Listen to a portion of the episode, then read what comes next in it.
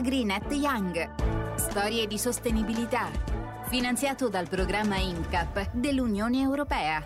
Le opinioni espresse nel presente programma radiofonico sono quelle dell'autore, che ne assume la responsabilità esclusiva. La Commissione non è responsabile dell'eventuale uso delle informazioni in essa contenute. Realizzato dalle radio universitarie del circuito Raduni. Eccoci e ben ritrovati a una nuova puntata di Agrinet Young. Il tema di quest'oggi è Un giorno da sommelier. Io sono Aurora Simeonato e qui con me Marco Sanavio da Cube Radio, la web radio dell'Università IUSVE, con due sedi, una a Verona e una a Venezia.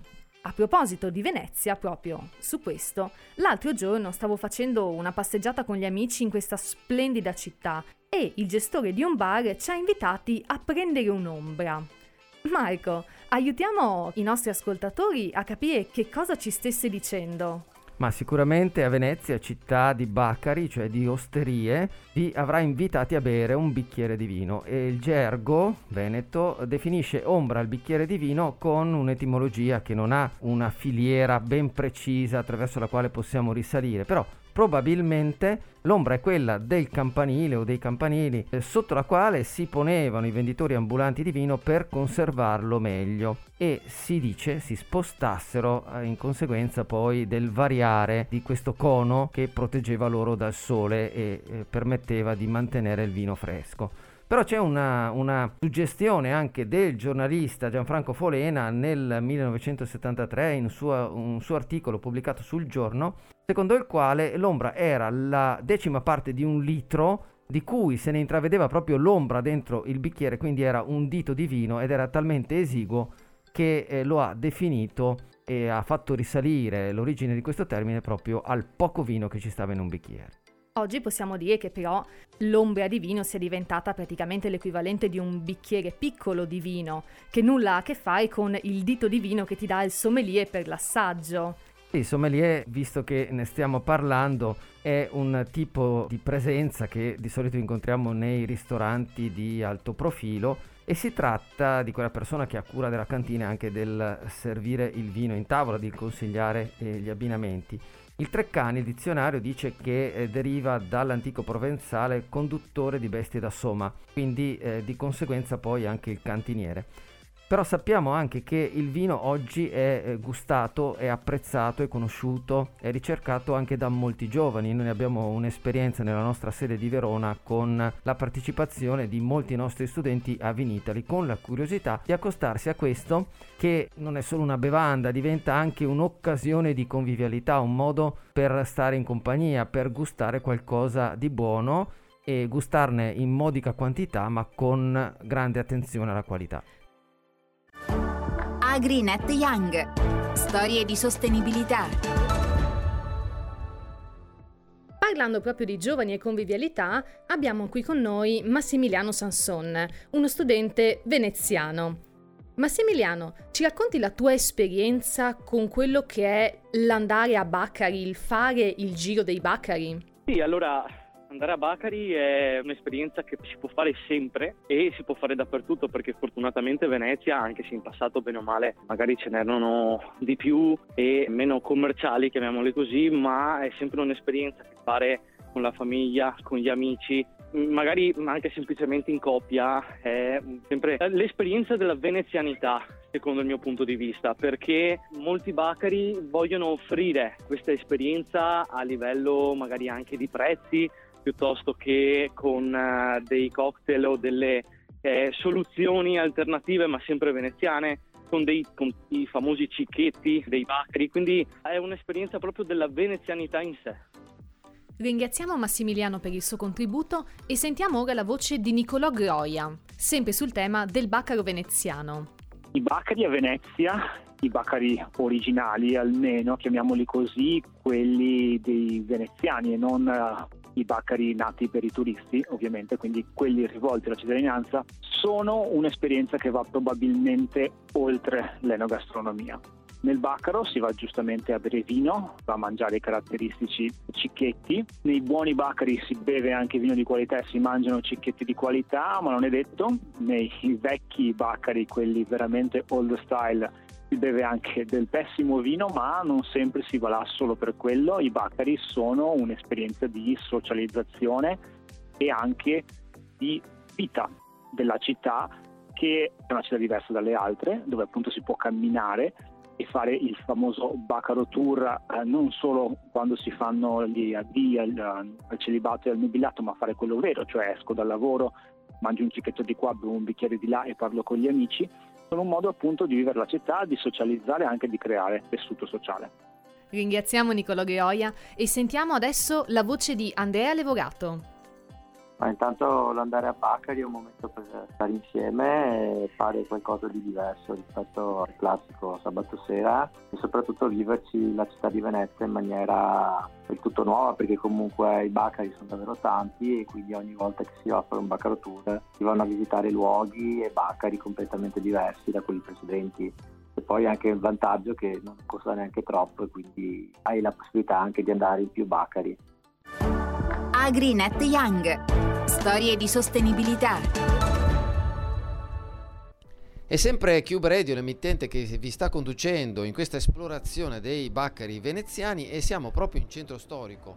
Eh, noi qui chiamiamo centro storico la Venezia, quella sull'acqua, mentre terraferma eh, sono le altre municipalità, quelle eh, che invece hanno il transito delle auto e ci avviciniamo proprio a uno di questi baccari perché il nome Baccaro probabilmente potrebbe derivare l'etimologia da Bacco, il dio del vino, oppure eh, da un uh, modo di dire comune che è far baccara, che significa eh, fare un po' di confusione, far baldoria, o ancora sembra fosse il nome attribuito a questi vinai che in piazza San Marco offrivano l'ombra all'ombra del campanile, spostavano i loro banchetti a seconda di quanto si spostava eh, l'ombra del, del campanile per tenere il vino ben conservato. Ora entriamo all'interno di questo locale di cui non facciamo il nome per non fare pubblicità e incontriamo eh, un giovane eh, veneto con cui ci siamo accordati, ecco, eh, sentite già i rumori eh, di fondo eh, di questo locale e abbiamo qui eh, Matteo Contarin. Matteo perché il Bacaro diventa una sorta eh, di istituzione culturale ma anche un'occasione di legame sociale.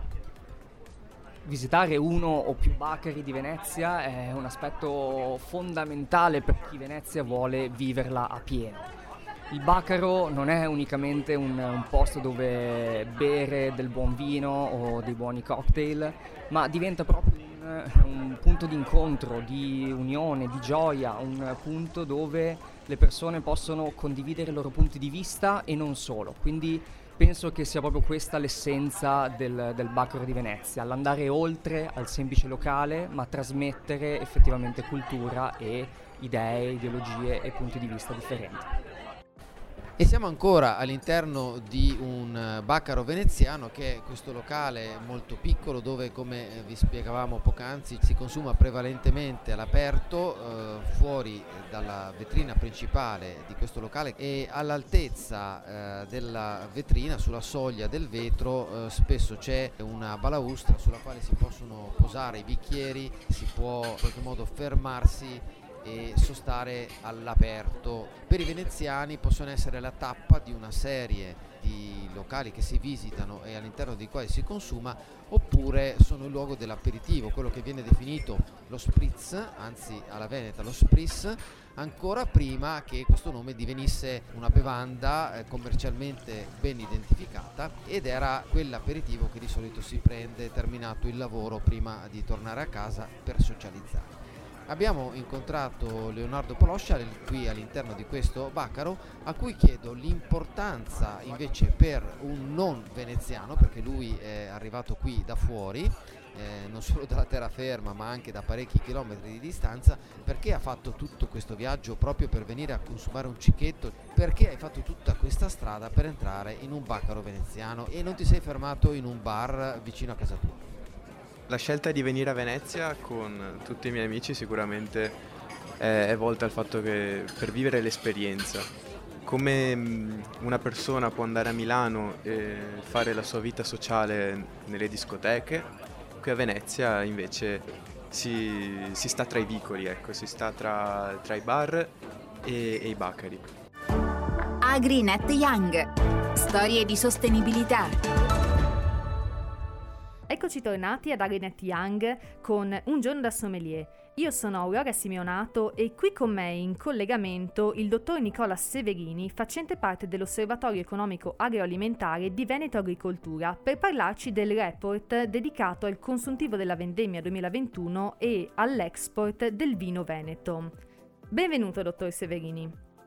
Grazie.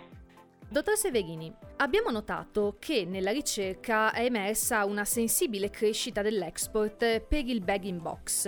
È forse sì. dovuto questo alla comodità del trasporto o a quali sono le ragioni che questa crescita ha avuto rispetto ad esempio alle bottiglie in vetro?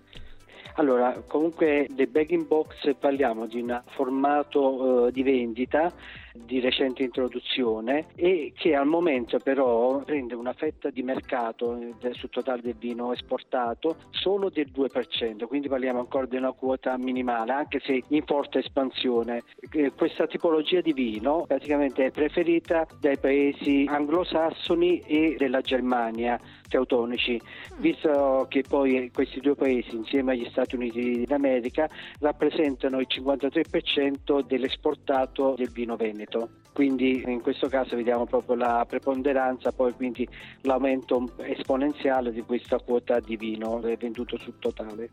Cambiando un attimo oh. argomento invece, sì. lei ha qualche indicazione sulla tendenza del gradimento del vino da parte dei giovani, se magari ci sono state delle ricerche particolari? Sì, allora qualche anno fa è stata fatta una ricerca sui cosiddetti millennials consumatori di vino sì. da parte della Wine Market eh, Council e da questa ricerca è uscito fuori che praticamente negli ultimi anni sta aumentando di molto la quota di acquirenti di vino degli under 30 anni con una predominanza poi delle donne, quindi viene a sfatarsi un po' il mito che il vino eh, lo bevono i maschi, quindi alla fine stanno cambiando anche eh, la tendenza anche per le quote rosa e questi nuovi acquirenti praticamente più che affezionarsi a quella tipologia di vino, tendono molto a spaziare sulle varie tipologie di vino, praticamente mentre gli acquirenti più grandi di età mm. tendono a bere vino o in oteca o ai ristoranti, i giovani amano anche ritrovarsi a casa e degustare insieme una buona bottiglia di vino. Poi sono molto attenti anche a quello che è il packaging della, delle bottiglie, infatti molte aziende si stanno inventando l'impossibile per uh, mettere sul mercato delle bottiglie molto accattivanti, colorate e quindi più appetibili da parte dei giovani, oltre anche a diversi canali commerciali. Che rispetto a questo leggevo ci sono anche diverse app oggi in cui si può comprare proprio nello specifico del vino. Certo, certo, sono tante ormai le aziende che si sono affacciati al mondo dell'e-commerce, dando una vasta varietà di vini da vendere online con una buona scontistica e addirittura siamo arrivati anche all'offerimento del vino a casa, praticamente in mezz'ora eh, uno acquista il vino online e te lo portano a casa, quindi siamo ad ottimi livelli adesso in questo senso. Assolutamente, direi, direi di sì soprattutto eh. per le degustazioni, per ritrovarsi con gli amici e avere il eh, piacere infatti. della convivialità del vino. Certo, certo, fa, fa calore il vino, fa famiglia alla fine. Parlando invece di discorsi un po' più seri, un po' più corposi, da esperto il suo parere proprio rispetto a questo, come le politiche europee possono favorire l'economia locale nel settore vinicolo? Sì, ehm, l'Europa nel corso degli anni, anche con l'OCM Vino, è stata molto presente nel settore del vino. Infatti tante delle ultime eh, politiche europee sono state orientate all'incentivazione della modernizzazione del settore vinicolo europeo e dei vari stati, quindi con una prospettiva di orientamento al mercato e anche con l'obiettivo eh, di rafforzare la competitività tra le aziende. Questi praticamente la produzione in tutta Europa eh, è stata anche calmierata in quanto c'è stata alla fine degli anni Ottanta una vera e propria corsa verso gli impianti dei vigneti e grazie all'OCM Vino che dava dei contributi ad hoc per l'espianto di vigneti si è riuscito a trovare adesso una quota ottimale di presenza di vigneti nei vari paesi europei per evitare quelle che possono essere delle sovrapproduzioni e quindi proprio delle problematiche per l'intero settore vitivinicolo europeo. E altre politiche ad hoc sono anche eh, orientate all'incentivazione della produzione di vini biologici di qualità, un altro settore anche se ancora di nicchia però in forte espansione. Altre tematiche sono quelle anche di preservare la specificità delle varie indicazioni geografiche tipiche. Non da poco tempo c'è stata una forte problematica a livello europeo in cui praticamente uh, alcuni paesi dell'est uh, volevano utilizzare la denominazione Prosec, mm. richiamando il nostro Prosecco, per uh, avere dei vantaggi a livello di vendita. Ringraziamo il dottor Nicola Severini per essere stato qui con noi e per il suo tempo per averci spiegato parte di questo report sulla produzione e l'export del vino veneto. AgriNet Young. Storie di sostenibilità. Eccoci tornati in studio a Cube Radio, l'emittente radiofonica dell'Università IUSVE. Io sono Aurora Simeonato e qui con me Marco Sanavio. Dopo aver fatto una passeggiata per Venezia e aver visitato i vigneti veneti, direi che è il momento di spostarci ancora più in là e andare in Europa. Ti chiederei quindi, Marco, cos'è nello specifico la politica agricola comune relativa agli alcolici? Beh, innanzitutto, come possiamo leggere dal sito dell'Unione Europea, si tratta di una stretta intesa tra gli agricoltori e eh, le società tra l'Europa e i suoi agricoltori. Persegue obiettivi di sostegno agli agricoltori, quindi una gestione sostenibile di tutte le risorse, poi eh, un cercare di preservare le zone più a rischio, il paesaggio e di mantenere in qualche modo eh, la vita economica rurale in uno stato di equilibrio. Ma come sono nate le PAC in Europa? Guarda, in realtà si tratta di eh, una realtà nata abbastanza di recente, a solo si fa per dire una sessantina d'anni. Nel 1962 le politiche agricole comuni vengono concepite come eh, una sorta di accordo con l'obiettivo di eh, rifornire di alimenti a prezzi ovviamente accessibili i cittadini dell'Unione Europea e poi di conseguenza eh, di offrire un tenore di vita equo, o meglio un prezzo equo eh, dei prodotti agli agricoltori.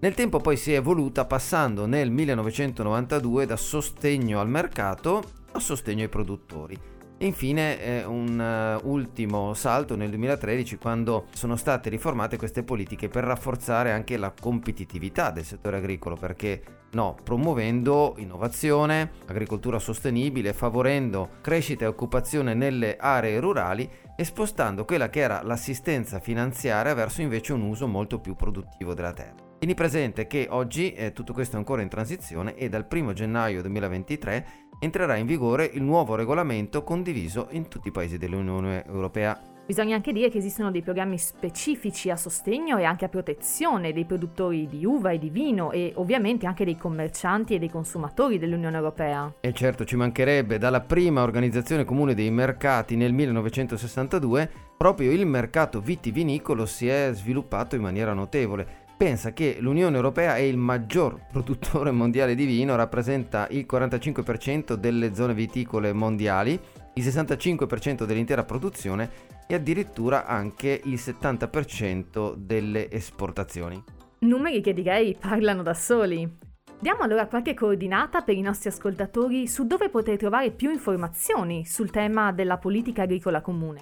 Beh, innanzitutto è d'obbligo una visita al sito dell'Unione Europea, poi consigliamo uh, di visitare anche eh, il sito politicheagricole.it che è sviluppato dal Ministero delle Politiche Agricole, Alimentari e Forestali e infine il sito di Agri Regione Europa che contiene sempre tutta una serie di informazioni aggiornate che ci possono servire per maturare lo sguardo sulle politiche agricole comuni. Ringraziamo allora i nostri ospiti che sono stati in collegamento con noi. Da Aurora Simeonato e Marco Sanavio per AgriNet Young, da Cube Radio è tutto. AgriNet Young. Storie di sostenibilità. Finanziato dal programma INCAP dell'Unione Europea.